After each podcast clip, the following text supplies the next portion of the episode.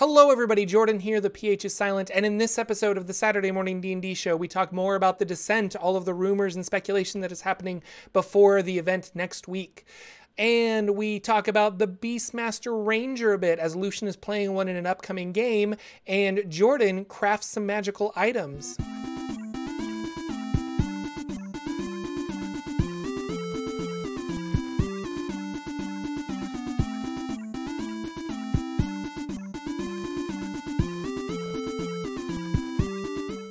Hello, ladies and gentlemen. Welcome to the Saturday Morning D&D show. My name is Jordan with a silent PH in the middle, and I am joined always by my wonderful co-host over there at uh, Sir Lucian, over there at Sir Lucian Gaming. Say hello, sir.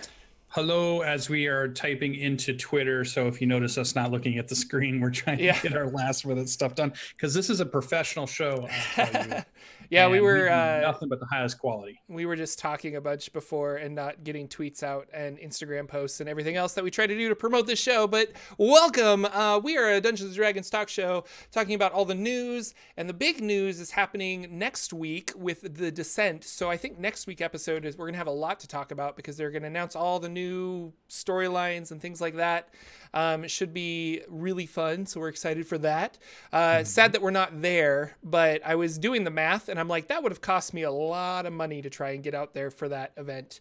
Um, so it's probably a good thing that I'm not because I'm already going to Gen. it- Well, I'm I'm going to Gen Con and things like that, so I've already spent a lot of money. So I'm just like, I gotta do like maybe one or two trips a year. I can't really, Yeah. but so maybe next year I'll actively try to go because uh, it it is awesome. Like it sounds really cool. Um, the stream of many eyes was really neat.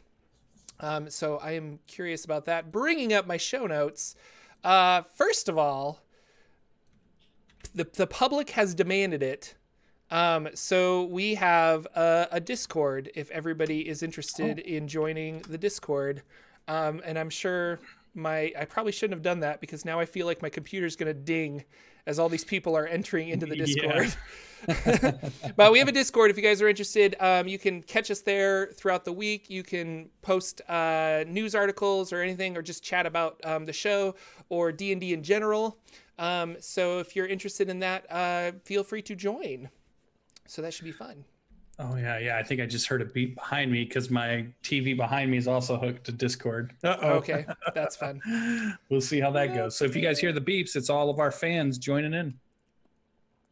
Um, and So that's the big thing too. Nope, I'm gonna have to turn it down. Keep going. Oh, it's okay. So, uh, the descent kicks off Friday, May 17th at 2 p.m. Pacific time. Um, they're going to stream a bunch of Yeah, we'll games. get they've got a crazy. They've got a whole bunch of YouTubers. They've got some Twitch people, some podcast people. So it's going to be it's really cool. Like I think they're just got a lot of awesome stuff happening. Um, Mm-hmm. and I'm looking at the notes here. You said there's four new products that they're going to announce. So yeah, yeah, I was watching uh, Spoilers and Swag. They had um, Alex Kammer, who is the host of Gamehole Con, on with Nathan Stewart. And as I was reading back through that, they they list a spoiler. He reads the number two off the sheet, and he says, "We'll be announcing four new products announced plus the new storyline." So the new storyline is not even the one of the things they're referring to. Okay. And then Nathan says, Wait a minute, you probably know three of them. You might not even know the fourth one. And Alex is like, They're playing it off so that we don't really know what's going on. But he's like, Yeah, I think I only know three of them. So one of them sounds like we're getting a new starter box set because he does say one of them has bo- has cards in it and dice and it looks really cool and he really loved the original starter mm-hmm. set and then he then he gets cut off they don't give any more information so they're leading us to believe they want us to believe their hints lead us to we might be getting a new box set so does that mean what happens to Phandelver? Is it just a repackaging of Phandelver, or is it this new adventure in the new box set redone in a different way? Uh, could be interesting. yeah. Because they can't be talking about the other new starter set that's out, which is the Yeah. um, Stranger Things, because that's already out and everybody already knows about that. So they're not. Yeah, I'm assuming this is products that we haven't heard of, so it's not like Yeah. here's Salt Marsh. Like we know Salt Marsh is already there. There, uh, yeah. Um, Skull Dixon says maybe they're doing a new setting of Greyhawk. That could be. Yeah, I, I would love that a lot. um, that would be really really cool. Uh, do do do do do do. Um, So so yeah, about- sorry. Go ahead. So what I liked about the whole thing is not only are they doing, they kind of broke it down into in the evenings are the big kind of I almost want to call them main stage, but I don't know how it's all set up, but we'll call it like main stage games that are going on. So with the big DMs, the big cast members, um, the big kind of storyline stuff that's going through. But what's cool is throughout the day they have four different studios that are set up so that people can do their own shows or things. So I don't even know what all of them are going to be doing. Like Web DM show has a slot somewhere on Saturday, I think. And I saw some of the other people all had their different little slots. I just kept thinking, wow, as I'm reading that, I'm just like, I can't wait till one day, maybe this year, maybe or not this year, but next year, the year after, I get to see slot Saturday, 12 p.m. Eastern, Saturday morning D and D show at the you know in Studio One or whatever. To do it live from there, more yeah. different live studios. So you're gonna. They even have um Twitch forward slash D and D live one, live two, live three, or live four, or something like that. So there's going to be so much content for us to watch next week, starting at 2 p.m. on Friday. Um, it's 2 p.m. their time Pacific. So for us East Coasters, I believe that's 5 p.m. for East Coast people. Mhm. Um, and it's just going to be a full run all the way through Sunday. I don't know. Maybe we should just do a marathon and restream, reaction stream or something. I don't know. do yeah, yeah. A 36 hour reaction stream. To, the Saturday morning hosts react to kind of a thing. Yeah. Um, yeah, that could be fun. Uh, it's it's crazy. There's lots of stuff going on. Um, it makes me kind of sad and, and I feel dumb that I scheduled a game for Saturday afternoon. So like I won't be able to watch it continually. But uh, there's always there's always VODs and things like that that are coming out. But I'm wondering if like a lot of these podcasters they're gonna do like a live game session there, maybe streamed, but also you'll you'll hear that live recording later on on their podcast or their YouTube channel or things like that. Like is WebDM just going to sit down and actually like film some episodes, like some shows? Yeah, I you was know? wondering that. Yeah, because they haven't really seen. Because they don't really they do their WebDM plays, so I guess they could be playing uh, their Starfinder game or, or Land Between Two Rivers or the games that they play. So yeah. Mhm. But We'll have big announcements are coming. Um, and then I literally discovered this this morning. Uh, I was on my news feed, and apparently, I want to bring it up so that I actually know what I'm talking about. But Mm-hmm. um, the so the descent, the picture of that blind blindfolded angel that's like atta- yeah right behind you that's like going down and attacking all these these demons or devils um I'm reading this so that I get it correctly. Many fans have suspected that the angel was Zariel, a fallen angel that now rules the first level of the nine hells, Avernus. Um, and the suspicion was confirmed confirmed when a fan pointed out that an image of the angel on D&D's ticketing site for the event was labeled with Zariel's name. So somebody was looking at like the behind the scenes, like what are these images titled, and they found out that that title was Zariel. So it's it's not 100% official confirmed, but it is. So then who is Zariel? Zariel was an angel that was tasked with fighting the Blood War. Um, or basically observing the blood war as a tactician and kind of like we need to direct d- devils this way to attack all the demons and she was getting frustrated and i was reading mordenkainen's tome of foes this morning she was getting frustrated that she couldn't just go down there and fight herself and they're like well you're an angelic being you can't really do that um, ultimately she rushed down there to fight because she just couldn't hold back anymore. She got overwhelmed with demons and devils, and then Asmodeus took her and like altered her, changed her somehow, and she became the like Zariel archdevil that we know now that rules and then put her in place to rule the first level of Avernus. So uh really interesting stuff which makes like is this storyline going to be a flashback?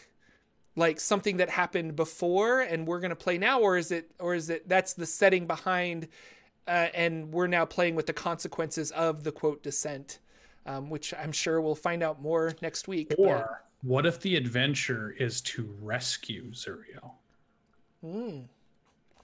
that could be cool. Do you think we'll start at like level 10 Yeah, a level no 10 to 20 level one, and we'll get the quest. Hey, you need to go to the ninth level of hell. yeah i don't know that could be interesting she know. Apparently really idea. likes being in hell and like she i mean that's what she wanted was to to fight off all these these demons and be part of the blood war but or she's like manipulated and changed and you're being you're tasked with changing that um i'm not sure one of my most popular videos is the devils of the nine hells that i did on my youtube channel and um, i was thinking this morning that I'm like, I really need to update that because with Mordenkainen's Tome of Foes came out a whole bunch of new information about all the devils and archdevils and the story and the history behind it.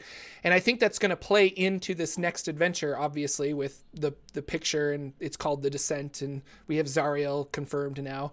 Um, that uh, I might try and make another, an updated video and we'll see how that does with my crazy schedule that I can't, yeah, working on videos nonstop. But, uh, anyway, I thought that was really interesting. Um, there was a brief little comicbook.com article that I will uh, try to link in the show notes, um, and I'll put it Mm-hmm. here um, in in our chats as well. But uh, yeah, it could be. I'm I'm really excited. I think uh, plane hopping and getting some planescape stuff into the the. We've done a traditional Sword Coast adventure for quite a while now that to actually do some like plane hopping and going to different uh, worlds and things like that could be really interesting so we'll see where this takes us I almost feel like we need an official Saturday morning D and D show campaign that's running at the same time, so we could also be talking about like all that stuff as we're talking about the news and stuff. Wouldn't that be cool if we're just we had our own campaign that was running for years and years and years? Oh, well we could good. try i'm i've been like i was actually just talking about this with some of my players that uh if i did stream i think i would want to do little like 10 to 15 episode um uh yeah story arcs. Um because it's although it's really cool to have a critical role that runs for like hundreds and hundreds of episodes it's also really intimidating for i think new people to get into it because they were like i have to go back and listen to how many hours of stuff? So i like that there's like little uh uh, just like I don't know, like you could just hop in right here and listen for five episodes, or hop in right here and listen for X amount of episodes. Um, but that would be really cool if we were running some like crazy long Forgotten Realms campaign and we could like react to all the stuff that was happening in the Forgotten Realms with the published adventures that were coming out and stuff like that. So I don't know, maybe it's something we need to set up with our busy, busy lives and uh, the multiple games that we run. I'm not sure we'll have that yeah, time. all the stuff we do. Yeah, yeah. Um, I I just think too, thinking about this time next week when we do our show because we haven't said we're canceling our show or anything. So my assumption is we're doing our show. Yeah, Um, we're gonna know all these new products. We're the announcement is happening on Friday night, I believe. So. Man, imagine next week's show with all the new stuff we're going to be talking about. It's just going to be slam packed with just talking about news of Yeah. the new stuff that's coming out. So that's going to be really good. That's going to be really fun. So Can't be wait. sure to Excited. tune in next week. It'll be awesome. Yeah. Um, what stay- else is going on? Yeah, yeah. yeah. So the only thing I noticed, um, I did see a little blurb go out that there was a Monsters and Fables game being done by TJ Storm that debuted on Facebook. So I noticed there's a few kind of D and D campaigns that I think they're running on Facebook as a way to maybe start capturing some of that crowd that maybe isn't already in Dungeons and Dragons or it's on Facebook for some reason. That isn't watching on Twitch and isn't watching on YouTube. Yeah. So Right, right. It's just kind of branching out. Um, the only other thing that that was interesting to me, I think it was on May 6th when they debuted it, was they are they were doing something that I thought you would think was pretty cool. Was this idea of taking classic fairy tales from like Grimm's and all the stuff that you normally would, but finding a way to place it and phrase it in the Forgotten Realms. So, like if you were going to take Hansel and Gretel, the story, and you decided, well, I'm going to put this story in Long Saddle, and we're going to play through that. Let's play through the Hansel and Gretel story in some way, you know, or, or bring that fairy tale in. So I thought that was kind of a cool thing. So I, I, I haven't watched the show, but I'm hoping that's what the kind of stuff they're doing. So I think if you're into fairy tales, you're into, you know, uh, a stellar cast of, you know, actors and, and other luminaries of the D&D community. And TJ Storm's a really cool guy, and I'm sure he's a great DM. So for Um, those of us who don't know, like me, who is TJ Storm? Like, why should I know him? He's the guy that does a lot of the motion capture action stuff. Um, and he has a company where he teaches people to be motion capture actors. Okay. And so you see him doing a lot of the um, the really athletic stuff or posing stuff or whatever. And it's for games, it's for movies, it's for all kinds of stuff. And he's played on, um, he's been on a Critical Role episode. Um, he's been, he was in the last stream last year, Stream of Many Eyes. He was there Okay. trying to think. He's been on some of the one shot shows that have gone on. Um, and kind of like a Deborah Ann Woll to me is like a, a, an actor who comes in and does one shot stuff or does campaign stuff with D and D Wizards of the Coast now because um, they like D and D and so yeah they yeah. just well, get pulled in you know, and it's like California you're a yeah and, yeah yeah, okay. So there's that big group. So it was interesting, and I just like the idea that it was based in Faerun, which was cool. And then the last thing I just heard was this was Greg Tito was talking in the D and D news, which was on Wednesday, I believe. Ghosts of Saltmarsh, the book, the campaign book, is actually considered season zero, or he called it, or season agnostic adventure league. So you can play um, Ghosts of Saltmarsh at any point with any type of your AL characters, it isn't considered one of the seasons. It's not considered one of the one through nine. It can be played with any of the characters. So I thought that was interesting. Tiers one, two, and three. So we start to see a little bit, and he called it season zero. So I don't know why he called it season zero on the show, but that's what he said. So because um, it's like it's outside of the story outside of the regular storylines or... and stuff. Okay, so yeah. it kind of feels like well, no, because uh, sorry, I was gonna say it kind of feels like Tales of the Yawning Portal, but that is a specific season, so that is not the same as doing uh, this. Yeah, but, and I'm not sure of the other books that would be considered season zero, but I'm sure there are probably a couple of the other ones. The other ones actually, like you, yeah, like there's season one for most or have been about the book. Maybe Waterdeep because I don't know if Waterdeep was season eight. I think Tomb of Annihilation was season eight. So maybe it, it had its own season. Yeah, it was either yeah. yeah.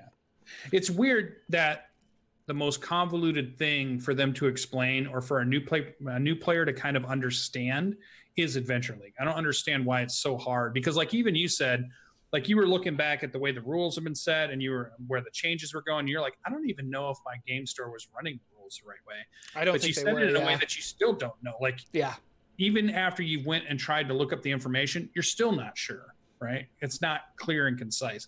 So that is one area where I think they could really improve the understanding for a new player what is going on here? I don't understand mm-hmm. what do we do? How does this work? Um, you know and it would have behooved them to put that in the player's handbook i think. Like to actually yeah. set those rules down and publish them in that because you can have all these pdfs and then they update the pdfs and i think half of my player or half of the people at my adventure league were using old pdfs so they weren't using like the most up up to date rules and the rules were being refined as problems were coming in um, they were trying to fix them. And like I said, I left Adventure League when uh, they started all of this. Like, this is you, you don't get experience anymore. It's all leveling through uh, like mm-hmm. milestone and weird things like that. And not not that that's weird, but it was weird for Adventure League, I guess, because it was just kind of like, well, you use experience points. That's the system that you use. So yeah. Um, and but, even the yeah. page they have set up for it isn't clear and concise. They write it more like news articles than they do like, here's the guide to how it works, or here's the book. Why not just put a book out? They're professionals in writing books. Why is there not just an Adventure League book that they can release and say, here's exactly how you do it. Here's all the stuff you need to know. Here's how you run it. Here's how you organize it. Here's how you GM it. Here's how you play it. You know, all those yeah. different things. No, I think that would be that would be really cool, especially for people that are fans of Adventure League because I mean that book wouldn't sell super well, but I think it would sell pretty well for for Dungeon Masters of Adventure League. So, um, yeah. Yeah. yeah, Nathan says maybe that's one of the new products.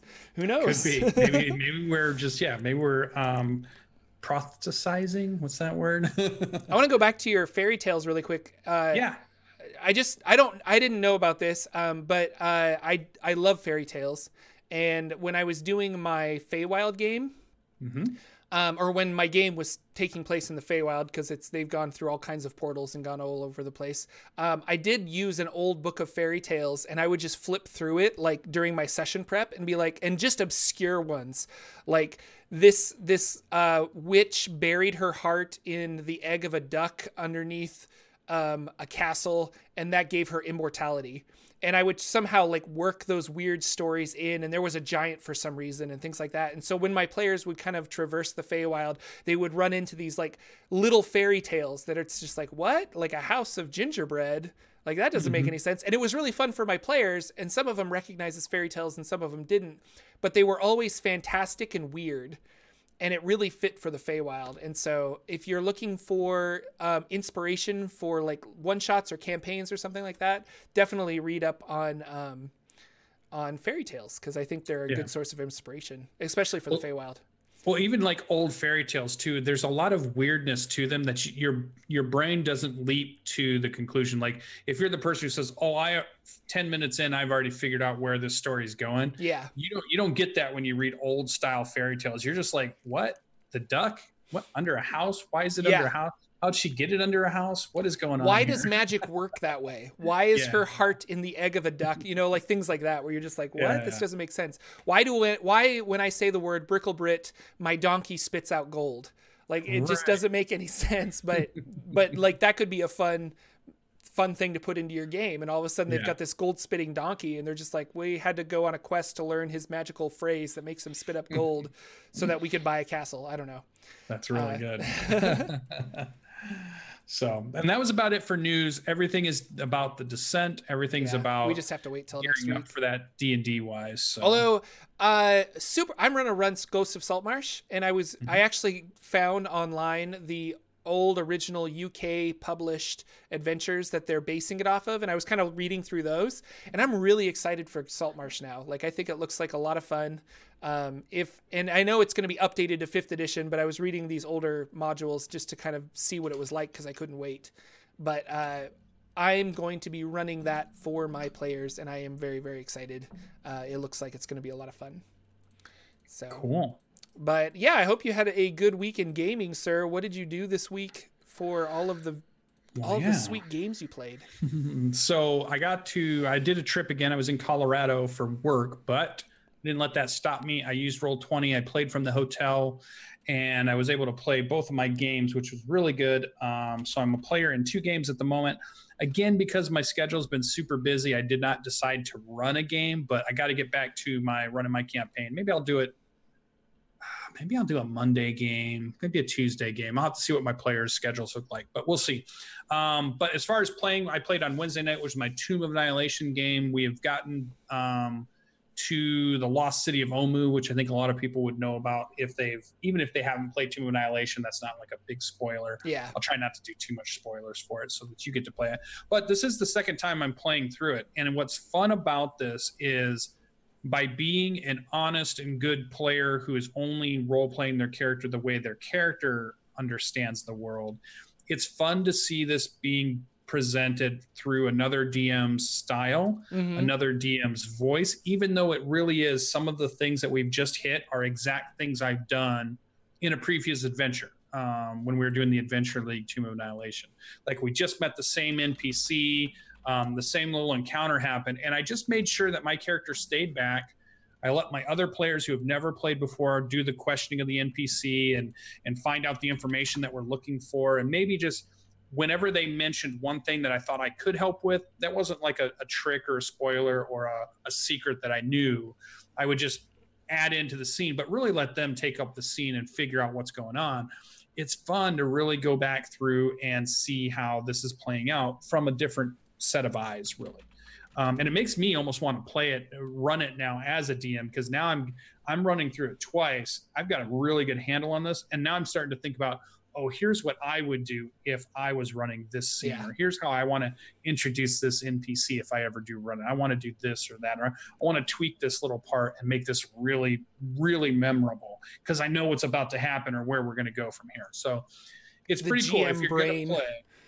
Yeah, the the the trap or the the the um, the thing you want to be careful about, if I get the words right in my head, is that if you have played an adventure before and you're going to play it again with the dungeon master, absolutely tell that dungeon master you have played before. Um, don't hide the fact that you played. Be upfront and be really good about playing it through your character's eyes and be willing to let the other players who haven't gone through this really soak the scene up. You're there to have fun. You're there to play your character. You're there to put a few things in, but don't be the one solving everything. Don't be the one coming up with weird reasons why you know that this trap is 20 feet down the thing. You know, don't do any of that stuff. Just enjoy it. Walk into the trap. Just make it happen. Just so it's fun and you can still play and uh, and that lets you replay adventures if you kind of keep to that. It, it, gives you the chance to replay these ones over and over. So imagine how much more fun you can have if you don't only get to play it once, but you can play Storm King's Thunder two or three different times with two or three different characters, all different points of view, and it could turn out all kinds of different ways, even though some things are the same. So I think that's really cool. I don't know if I would um, ever want to replay an adventure like that. Like, I think from mm-hmm. a player standpoint, if I know all of the puzzles and I know all of the, and I kind of know the overarching story, like I don't really see the benefit in me replaying that. Um, mm-hmm. Although it's cool to maybe play it with a different character, it's it's less fun. I, I shouldn't say less fun, but like I just I don't know if I would have a good time because I already know everything, you know. Mm-hmm. Uh, so it's interesting that you're getting something out of this, I guess. Like now, if I had played in Storm King's Thunder and then I decided to run it afterwards, that would be very different. And I think having the the knowledge of like me running through it and then turning around and running it for somebody else. Uh, mm-hmm. But but I don't know, like no, I'm, I don't know. You've but you you played in like Dragon of the Mountain a couple times and had a good time with mm-hmm. that and stuff. I like played that. that. three times. Three times. went different three different times. Yeah, it was so, very different. So know. and that's what's interesting. I also what it's taught me is as a dungeon master, don't run the module word for word go in and pick little points that you want to modify something or you want to change something or you want to just add a little something to or or like you're like I don't like this creature but you know it'd be cool if I put an owl bear here instead or something.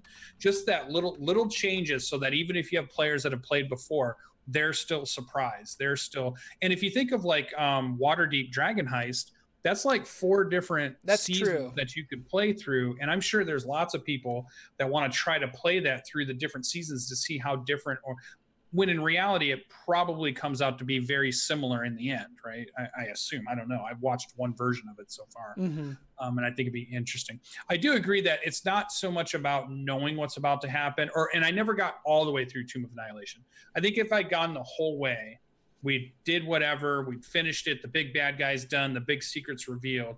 But i got halfway through the module and the, my group died. Yeah. So this is the idea of no i really want to get through this so i'm going to play through it. I'm hoping this group gets all the way through it and yeah. we don't go halfway and die again. So for me i think that's why i'm still pretty interested in it um, to, to try it out. But yeah. i mean a lot of times we know it i mean you were talking about doing your um, um, kids on brooms, and it's about you know doing um, um, going to Hogwarts and all that kind mm-hmm. of stuff. We kind of know how that works. Kids go to this thing, crazy magic stuff happens. There's an adventure, and then they go on and be the next grade level of whatever they are. Mm-hmm. So it's all kind of the same, but you you might play that four or five, six different times with different characters and different things that they're doing, and they're part of different houses. But it's mm-hmm. all kind of the same, but still super fun. So mm-hmm. I, I'm almost feel like that's the way it is just picking out different random encounters to have instead of other ones. So we got different random encounters in the jungle than we got the first time around. We got a couple that were the same, but they were just as fun to try to play with a different set of characters that had a different set of skills to try to overcome this problem. Um, and my fun also is watching the rest of the group try to figure out what's happening. Because as a DM, we often do that, right? We're often we present some clues we present some evidence or some something for the players to think about and then we sit back and we watch them talk or discuss and try to work their way through what's going on. And that's enjoyable too as a dm because you're trying to figure out oh okay are they going to get it? Did i give them too much information? Did they get enough? Are they even on the right track? Are they off on some red herring? You know what's going on? So that's fun to watch and i'm getting to see that as a player too so. yeah. The other thing is this war mage character that i'm playing is my favorite favorite character and I will play this. I don't care if the only way I get to play this is I can only find DMs that are running Tomb of Annihilation, then I'll run Tomb of Annihilation 50 times because I love it. Because I just want to play this War Mage, which I'm really, really enjoying. It's a War Mage built around a spell. That's the Xanathars Mad Mage, right? Yeah. Yeah. Okay. Yeah. And it's it's kind of geared towards theme wise. I wanted to go very elemental mage wise, so I only took things that have strong elements to them. So if it has fire in it, then it was a type of spell I would take. If it has lightning in it, it's a type of spell I would take. If it was some type of dust or wind spell, I would take it. and if it was some type of earth spell or water spell, I would take it. All the other stuff I've left alone. So it's a very elementalist kind of war mage that I've, I'm building here. And it's just been fun to play. But I realize for all of those, here's for any of you that are out there playing war mages, I realized I built a character that actually has too many reaction based abilities and I only get one reaction in a turn. And I'm starting to realize that that was a mistake in some ways because I want to do certain cool things with my reaction, but yet I've already used it to do something else. So I've got counterspell stuff, I've got shield, I've got um, my ability from the war mage is based off a reaction using the reaction action.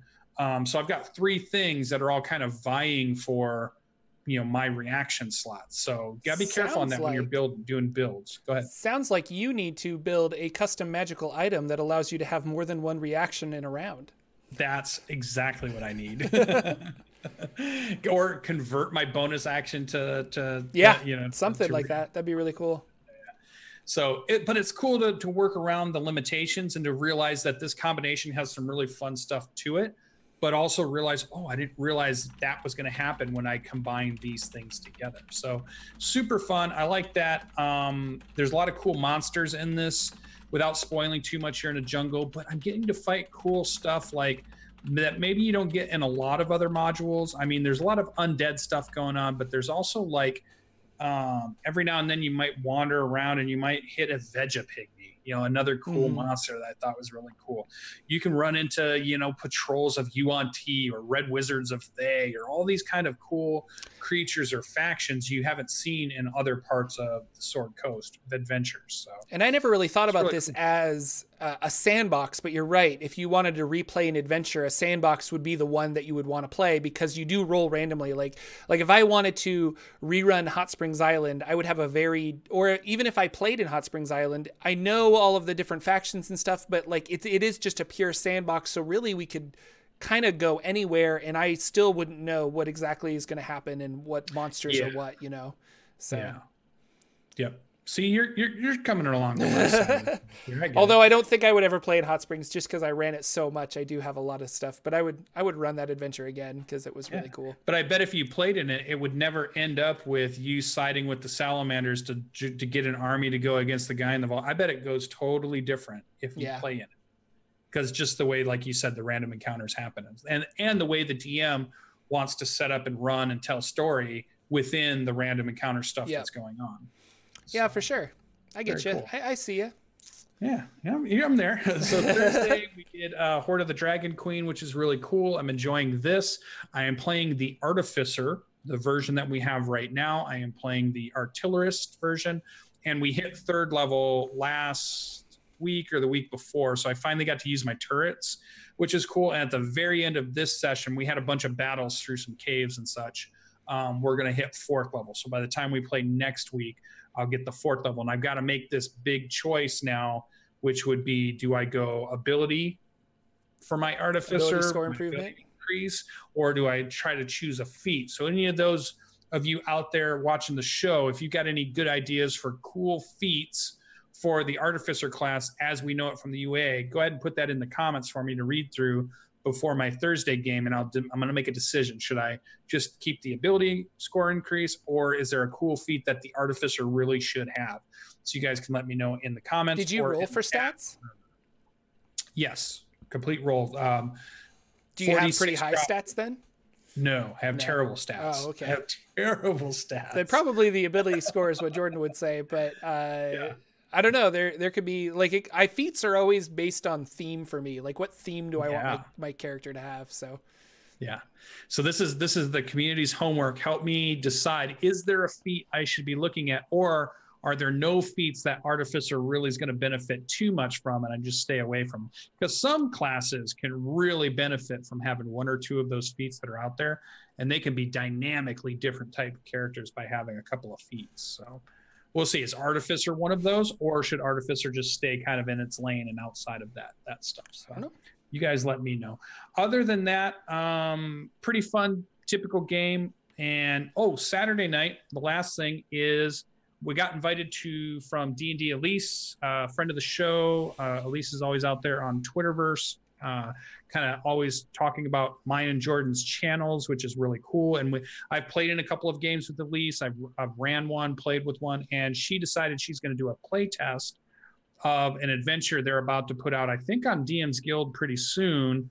Um, and we're going to play some level 13 characters against the Temple of Madriel or Madriel. I don't know how to pronounce it quite.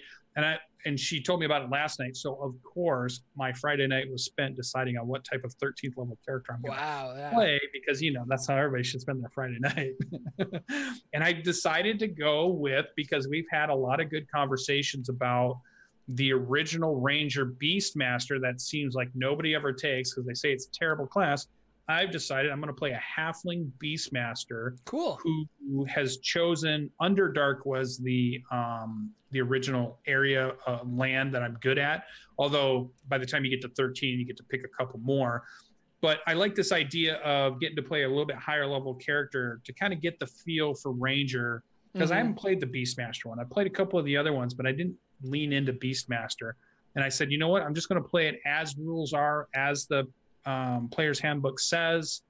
Played out uh, regular halfling, nothing crazy. And Got a pet roper, right? Yeah, yeah, I wish. That's what I really want. But I'm doing a giant badger. Okay. That she's allowing me to reskin as a giant Wolverine because we're in Michigan, so Wolverines are cool. So it looks like a giant Wolverine, and I'm a halfling. I'm going to ride around on it, and then I'm going to hide, and we're going to do lots of cool stuff. So I think that's going to be really fun. That'll be a fun um, adventure tonight. Um, I don't know if she's streaming it or not. If she is, I'll post it on Twitter. So keep an eye out on Twitter. If it's not being, then you'll just hear about it next, maybe next week, depending on how much show we have on stuff that we did. But it's a um, Ranger Beastmaster, which I thought was pretty fun. So yeah. that's what I've been doing in Dungeons and Dragons. Hopefully next week I run a few games, get my campaign Seeking Revenor back up and off the ground, and moving forward. There'll be less did, travel for you, so you should be yes, able to. No right? travel. Yeah, nice. So, what did Jordan do in role playing games, Dungeons and Dragons, any of those sorts of things? What's been going on? Well, I also wanted to say before I start talking about games is the uh, Beastmaster Ranger. I played too. I did the same thing where I'm like, you know, people like they they don't like the Beastmaster Ranger. They keep saying it's mechanically flawed and all this other stuff. So I wanted to play one in a one shot, and I did. Um, and I, I think I was a Yuan-ti Beastmaster with a snake companion, and like I liked it a lot because my snake snake could grapple people and keep them pinned, and I could fire arrows and like like it's mechanically probably not the best because you know my poor snake doesn't have that many hit points. But like if you have a dungeon master that just kind of is willing to play with you, then mm-hmm. you can do some really cool, interesting stuff with that. And I had a lot of fun with my Beastmaster Ranger, and and like my my wife plays a Beastmaster Ranger, and she loves it. And so it's just kind of I don't know, but we have done quite a few tweaks tweaks to make that yeah. more playable. Yeah, so I'm going with no tweaks, except here's but a yeah. big tip for all you guys out there. Remember, errata has been put out, so there is player yes. handbook updates. So there is two significant changes to Ranger Beastmaster that came from official errata um, that now gets printed in the new player handbooks that come out nowadays that really does help that class a little bit in the action economy of when you don't tell you you don't give your pet a command it takes the dodge action. Mm-hmm. so you don't have because before it said you had to use your action to tell it to dodge. Yeah. So you couldn't do something with your action. So then let's say you did that. You said okay pet dodge. Now all i've got is bonus action reaction to do something and that pet can't even go and attack anything it's just going to do a dodge. So with it saying that you don't have to tell it to do that that's really nice. And once you get to a high enough level i think what happens is with the, the beastmaster ranger from what i'm seeing so far is that the early levels you feel very constrained because it's almost like i have to pick between what i want to do or what i want it to do. Yeah. But by the time you hit like you know that that seventh and tenth level area where you get um, the the master training and the feral something else. I'm forgetting the actual names of them. It opens up because all of a sudden the pet gets multi attack. They can do things. You can tell it to do things using your bonus action instead of your action. Mm-hmm. And um, because you have multi attack at fifth level, you can fire an arrow even though if your pet goes up and attacks. So at level 13, I can tell my giant Wolverine to attack. It'll attack twice, and I can fire an arrow. All of that's part of the action economy in 13. That feels good. Yeah. What I don't think feels good for people is maybe that starting out at second level and third level, or well, third level when you actually get the pet, to all of a sudden say, wait, I have to sacrifice what I'm doing to make it do something. But you get there. I mean, the class does get there. And this badger has 52 hit points because it's four times your level, um, or you take what the the creature's maximum normally would be. And I think when they say maximum, I think they I mean the calculation from the NPC block, not necessarily the average that is set there. I think that's what they mean by that, but that's that wasn't clear to me. Um, oh, I thought it was the cal- yeah the average, good. but yeah, the attacks are pretty good because it gets my proficiency bonus added on. So right now at 13, that's a plus 5 mm-hmm. and it mm-hmm. already had a plus three for the giant badger could be different for whatever creature you chose. So that's a plus eight on stuff. That's not bad for for doing. You know, it's not crazy damage, but it's not bad either. Yeah. So I think I'm going to like it. I think I'm going to be on the groups, the side of the group that says I don't think it's broken. Maybe it could be buffed a little bit. Maybe it could be improved, but it's not broken. It's not unplayable, you know, in that no. order. But we'll see. I'm going to play it tonight. So yeah, that that big problem is just like when the rogue when the not rogue but when the random fireball comes down and you lose your play, your pet in one hit um, is kind of rough but mm-hmm. uh, i don't know you just figure it out like you can't be good at everything all the time i guess unless you're a paladin. But and that's true elise was in the playtest for dragon on the mount with us she played in a game with me that jordan hosted as he ran his first playtest on dragon of the mountain before he released it elise was in that game yeah. And Indoor and me and Graybeard and maybe somebody else. I'm trying to remember who was all in that. And maybe PB. I don't remember. Don't remember. I'll have to go look at Jordan's. Um, Elise was definitely there. You were definitely there. I'm there. sure he listed the names of the playtesters in there. Yeah, so no, sure he didn't at all. Yeah, you're wrong about that. So have fun. go look at that. um, yeah. Uh, self promotion, I guess. Now that we're talking about Dragon on the Mount, it is yeah. currently an Electrum bestseller on Yay. DM's Guild and is uh, 85 cents. It's like on sale for 15 cents cheaper. So it's only a dollar, but apparently it's on sale right now. So if you are interested, you can pick that up. Um, it's fun. uh, but me and games, I have been working a lot on this uh, kids. We're calling it Kids with Wands instead of kids on brooms. Um, so I'm working on this Hogwarts hack, and the reason I changed it is uh, so yeah. I'm working on this Hogwarts hack, and this is kind of, well, mm, no, I, I don't, I okay. So I was contacted by the uh, Kids on Bikes people because mm-hmm. I had mm-hmm. put this out in the world, and they told me some things, and I don't know if I should announce those, so I'm not going to say anything. But mm. basically, they were like, they were like, you should change the name. And I was like, okay. So I changed the name to Kids with Wands. Um, and they're perfectly fine with me doing this hack and everything. They thought it was really cool. And they were like, go ahead and, and do it and put it out there. Like you're, you're promoting our game. It's awesome. And I was like, okay, cool. So um, we're going to call it Kids with Wands, but uh, been having a lot of fun and we'll just talk up how cool Elise is because I was kind of like, "Hey, Elise, you've got a really active Discord," and she's like, "I do," and I was like, "What if I want to put together this like kids with wands playtest?" And she's like, "Let's do it right now." And within seconds, I had a complete game of people. We have a date selected. We're gonna play it next Saturday. Um, we're gonna play Kids with Wands, uh, my Hogwarts hack for kids on bikes. Um, and it should be a lot of fun. And I've been fine tuning. Um, I, I always come home and I want to like work on my uh, videos and I want to work on my uh, next DM's Guild project that I've been working on. But I always seem to find myself gravitating to this kids on kids on bikes hack that I've been playing with. And so uh, literally the last like three or four nights I've just been working on that and and fine tuning it and things like that. But I think we're ready for a playtest.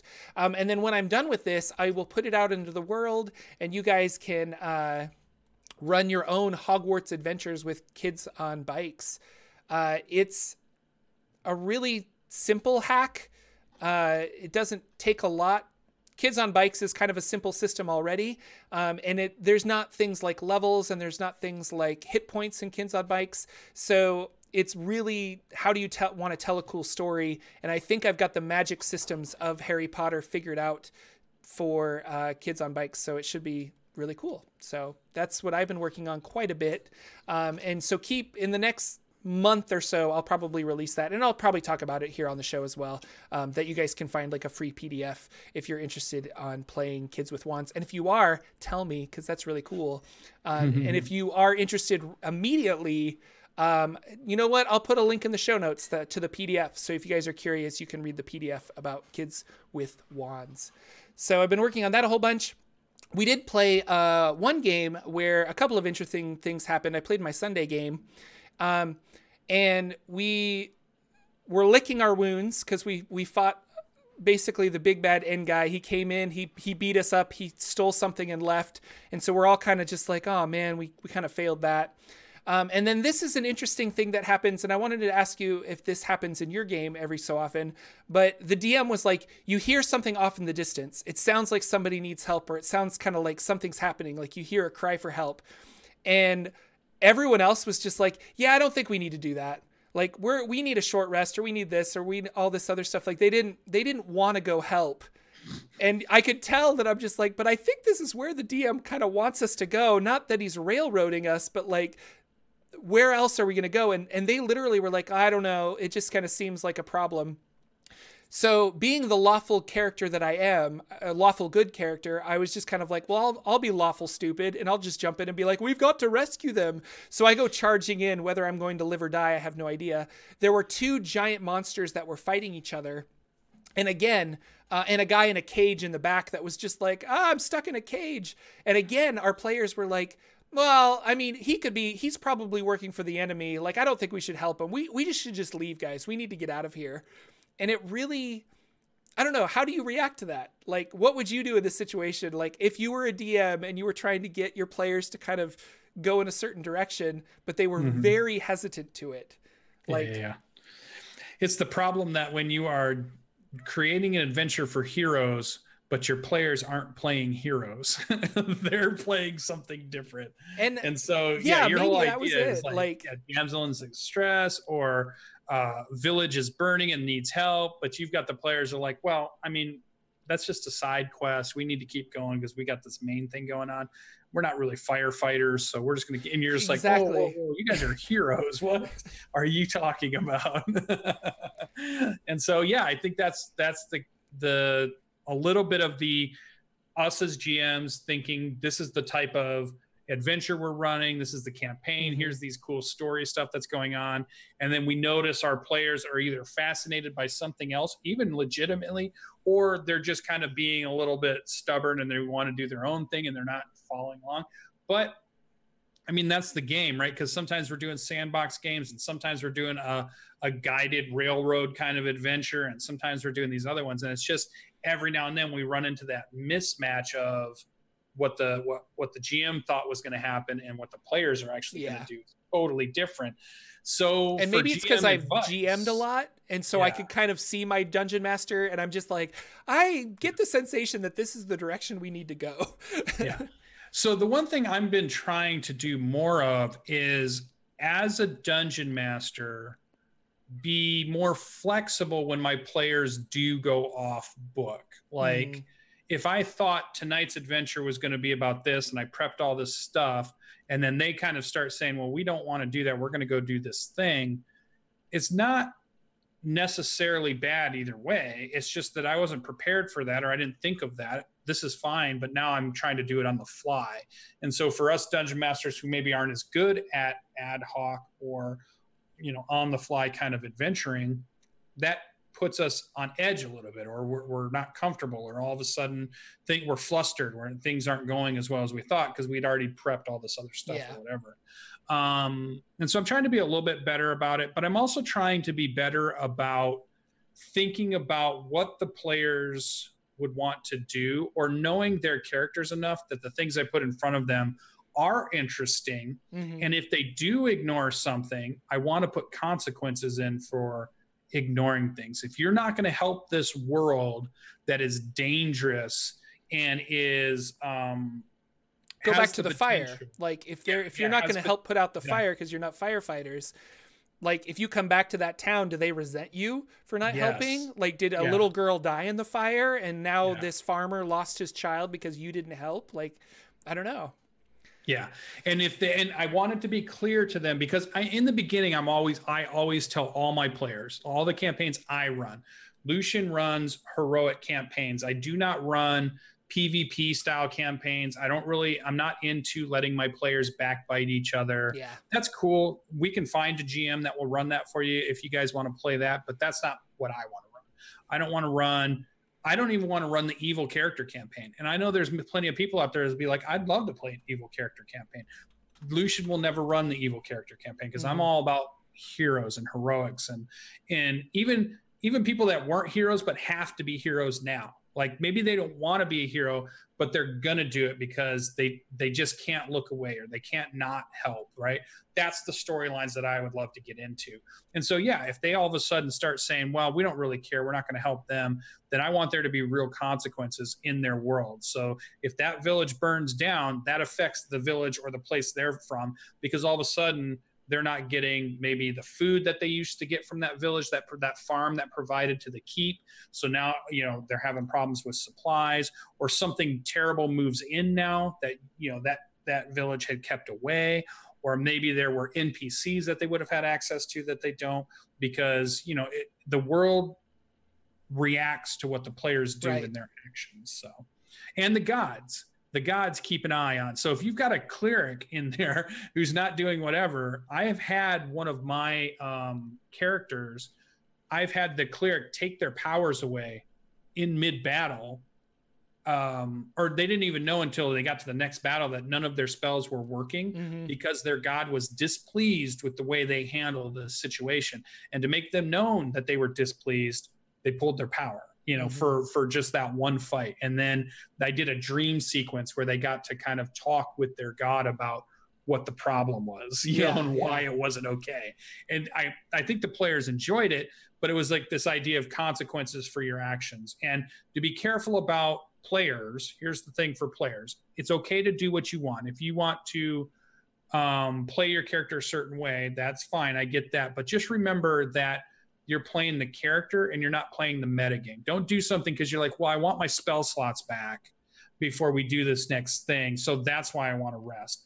If your character really is somebody who would leave somebody or is suspicious of a call who makes the, it could be a trap and you're mm-hmm. playing that angle of it, then I'm okay with it. But if your angle is, well, I want to get my spell slots back before we have this next encounter, yeah, that's a little too metagamey for me. And I, you know, as a GM, I'm going to be like, well, come on, you know, let's just play the game and, and just so that that's I think how I'd handle it. Yeah, no, it was uh and, and it all worked out. It's not like this was something that was bad and we all had a really good time. I just thought it was really funny that they were they were very set on like well i don't know we and we were in a dangerous place so i'm sure they could have been like it's a trap or something but in my mind i'm just like no, we need to go help. And it was that ended up being the way we got out of the Underdark and and and helping mm-hmm. this person. He was our guide and he got us, you know. And so it was all kind of you know set up that we needed to meet him. Um, and and I'm sure my dungeon master would find another way for us to meet him had we decided to not rescue him from these two monsters. There would have been something yeah. else along the way,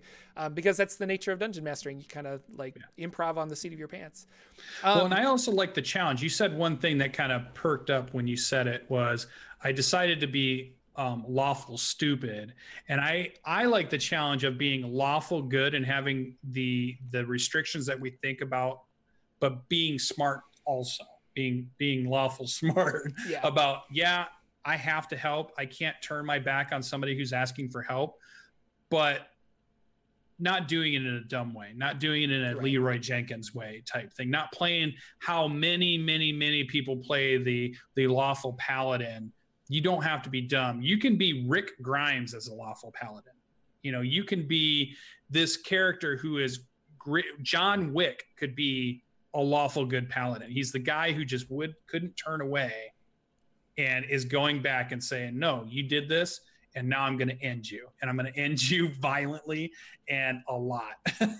so you uh, can play these characters very intricately, even if you're playing a lawful good character. So and when I say yeah, and I shouldn't use st- lawful stupid, but the reason I said that specifically is because uh, Jordan's character did run in to two giant monsters fighting to try and like protect this guy. And had his uh, party members not joined in to support him, he probably would have died.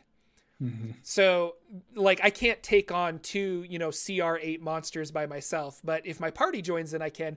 But once I jumped in, they were just like, oh, I guess we got to help Jordan now. and then it was like, okay, well, now we're, you know, we're fighting, we're getting experience. This is kind of the game, guys. Like, let's play this. Yeah. yeah. So after that, we ended up going back to um, kind of like a, a uh, our home base where our celestial warlock is creating a temple. And uh, we had some downtime to craft some items. And I've been talking that uh, I really wanted to get this like shield that could magically enlarge and cover my whole body. So I wanted a shield that can cast the shield spell. So that and then flavor it like it's getting really big so that I can hide behind it and kind of and and get my plus five AC basically by getting cover behind mm-hmm. something. Mm-hmm. Um, and using the rules in Xanathar's guide and the wizard helping me and the wizard being able to cast the shield spell, me being able to cast enlarge, we took like a week of downtime and X amount of gold and we ended up crashing creating this uh, item. Have you done any like item creation in D&D cuz I was thinking about it this is the first time I've ever done it and I was mm-hmm. like I feel like I could build anything. And I started thinking of all these different things. That's why I brought it up earlier where you need a magic item that lets you have two reactions in a round. Like you start thinking about certain things like that and I'm like oh man I really want to do this or I really want to do this and I want to build a magic item that lets me customize my character even more. Have you done mm-hmm. any crafting before? No and I think it's because if we've ever talked about on this show, every now and then we've talked about a complaint that I think I have with Dungeons and Dragons. I can't remember if you agree with me or not, but it feels like this version has been written to use very little magic items in conjunction with the characters because the characters are so powerful anyway. So mm-hmm. most of the games that I've played, people have gotten one or two magic items, but not very many more than that. So it's like we haven't had very many opportunities to build them. And I haven't done enough downtime activities in my campaigns, and I really should do more of that. But there's a lot of different rules. I wanted to do um, Matt Colville's um, strongholds and followers. We're doing that as well. That kind of the, fact that he has a temple now is because of strongholds and followers. Yeah. Like he's invested so the money I to get it built. It, but and the only one that I made custom was like the the cool item you got for your Leviatar um, oh, cleric oh, yeah, that yeah. you were playing. That had a really because that was my idea of like what would be a cool weapon that a, a, a goddess would give to one of their powerful clerics. And I mm-hmm. thought, oh, this would be really cool. And I remember during that making that and when we even played that it was so cool to watch you use it and to see the different ways you would try to use it or struggle with should i use it now or should i not? Should i power it up now or should i and take the hits or should i go do something else? I really liked it and i, I should do more of it. I forget how fun that was and how cool mm-hmm. it was to make something so unique and then we'll see it play out in the actual game. So i really should do more of it. I don't know why i don't. Yeah i always make magic items for my players but mm-hmm. now I really think I'm going to have them be like, what do you want to do? Like, what do you want to make? And then finding the resources and like, oh, by the way, you're going to have to find the scales of a Remorhaz in order for this to work. So you have to go monster hunting and fight a Hydra or something and come back with one of its horns so that you can mm-hmm. craft a magic wand that allows you to cast uh, two cantrips at once or something like that, you know? Like, yeah. really cool stuff. So I don't know. It's, uh, it's really interesting and, and it kind of opens the world. And this is a whole topic of conversation that I'd like to talk about more um, because crafting magic items is not a I, I was almost going to say it's kind of like a science. Like there's a way of like here are the rules of the games, and then your magic items allow you to break certain rules, like having two reactions, or being able to cast two cantrips, um, or being able to concentrate on two spells at once, or something like that. Mm-hmm. And so I like mm-hmm. the idea that you can kind of break the rules or just take a cool spell and infuse it into a magic item. Um, like yeah. I've got uh, uh, what is it called? The the sunblade, the light light like the yeah yeah my sunblade. I have that sunblade with my Eldritch Knight, and it's a cool magic item that breaks the rules because it's a long sword that is also a finesse weapon. So it's mm-hmm. one of mm-hmm. the few finesse weapons that is a, or it's one of the only that is a D8 damage, but you can use it with dexterity because it's like it doesn't weigh anything, so you can do it with finesse. Yeah. And so it's like I like I like cool magic items that break the rules like that for a for a player because it makes that player that much more unique, you know. So That is cool. Well, in, in Artificer, I've gotten it's been cool to build those turrets and describe how they are and mm-hmm. skin them certain ways. But like you just said, it even reminded me tonight. I'm gonna play a 13th level character. In Elise said during character creation, you get to pick one uncommon, one rare, and one very rare Ooh. magic. Oh, because you're level 13 item to go with your 13th level character. So that was the other thing I was going to tell uh, everybody uh, in the in the show. Get me on Twitter send all the really cool items that you think a ranger should have. What's the best magic items that a ranger should have? I get to pick an uncommon, I get to pick a rare, and I get to pick a very rare. Um, so I'd, lo- I'd love to hear what you guys think. So it's at Sir Lucian Gaming, all one word on Twitter. Send me those things because I think it's true so often in a lot of games we're magic item light. So I would love to see a version of Dungeons and Dragons where maybe we don't have as many character abilities, but at third level and at fifth level and at seventh level, we're getting magic items that are giving us cool things we can do. So those become more of those like ability enhancements that we're getting, but it's from the accumulation of magic items that we're getting, not from well, my character class gets this at third and my character class gets this at fifth or whatever. Because that'd be interesting to see a much much crazier magic. That sounds like campaign. the coolest OSR hack that you yes. should do for D&D. Like yes. there are no classes, there are no uh, skills or anything. Everything is based on what equipment you're wearing and what you get. Find a holy symbol, all of a sudden you're a cleric. You know, yeah. find a wand, you're a wizard. Find a great axe, you're a warrior or a barbarian. And mm-hmm. this belt gives you extra strength and things like that. So you are your equipment as opposed to yeah, that would be a fun OSR yeah, hack. Yeah, you're a farmer who picked up something and mm-hmm. became something else. Yeah, yeah you're your stats are tens across, so, but it's your belt that gave you plus two to strength. Yep. Or it's your yeah. I think that'd be really fun. That'd that be really be cool. cool. That's a good one. I'm writing it down, Jordan. Don't, don't, tell. Okay, everybody in the show, don't tell anybody. I don't want anybody stealing the idea. um, also, uh, Skull Dixon says you need a pet rock, and I agree. I do. Um, that is our show, ladies and gentlemen. Thank you so much for coming out and watching us live. Uh, if you are catching the video on YouTube, leave us a comment below about what you thought of the show or uh, what what uh, magic items Lucian needs because we would love to hear that. Um, and if you are so inclined to listen to us via podcast, rate us on iTunes so that we can get some more ratings and uh, it helps circulate the podcast some more. Uh, and that would be really cool of you and we would appreciate it. Links down below in the show notes uh, for all of those for like iTunes and all the other stuff. Uh, and join our Discord. And with that, I think that's the end. Anything else but we need to say before we go, Lucian? Just hey everybody help us spread the word so we can get more fans in and we get more people watching and that allows us more opportunities to do more cool stuff for you guys so just keep spreading that word you guys have been doing great and keep the conversation up in the comments on twitter all that stuff for us because we love talking to you guys and give us some ideas for what you want us to talk about on some of the shows. Oh yeah, for sure. We love taking uh, idea topics. Uh, thanks again, everybody. We will see you next week with another episode, a very special episode of the Saturday Morning D and D Show. Goodbye, everybody. Our intro and outro music is 8 Bit March by Twin Musicom, licensed under Creative Commons. Check out their website at www.twinmusicom.org.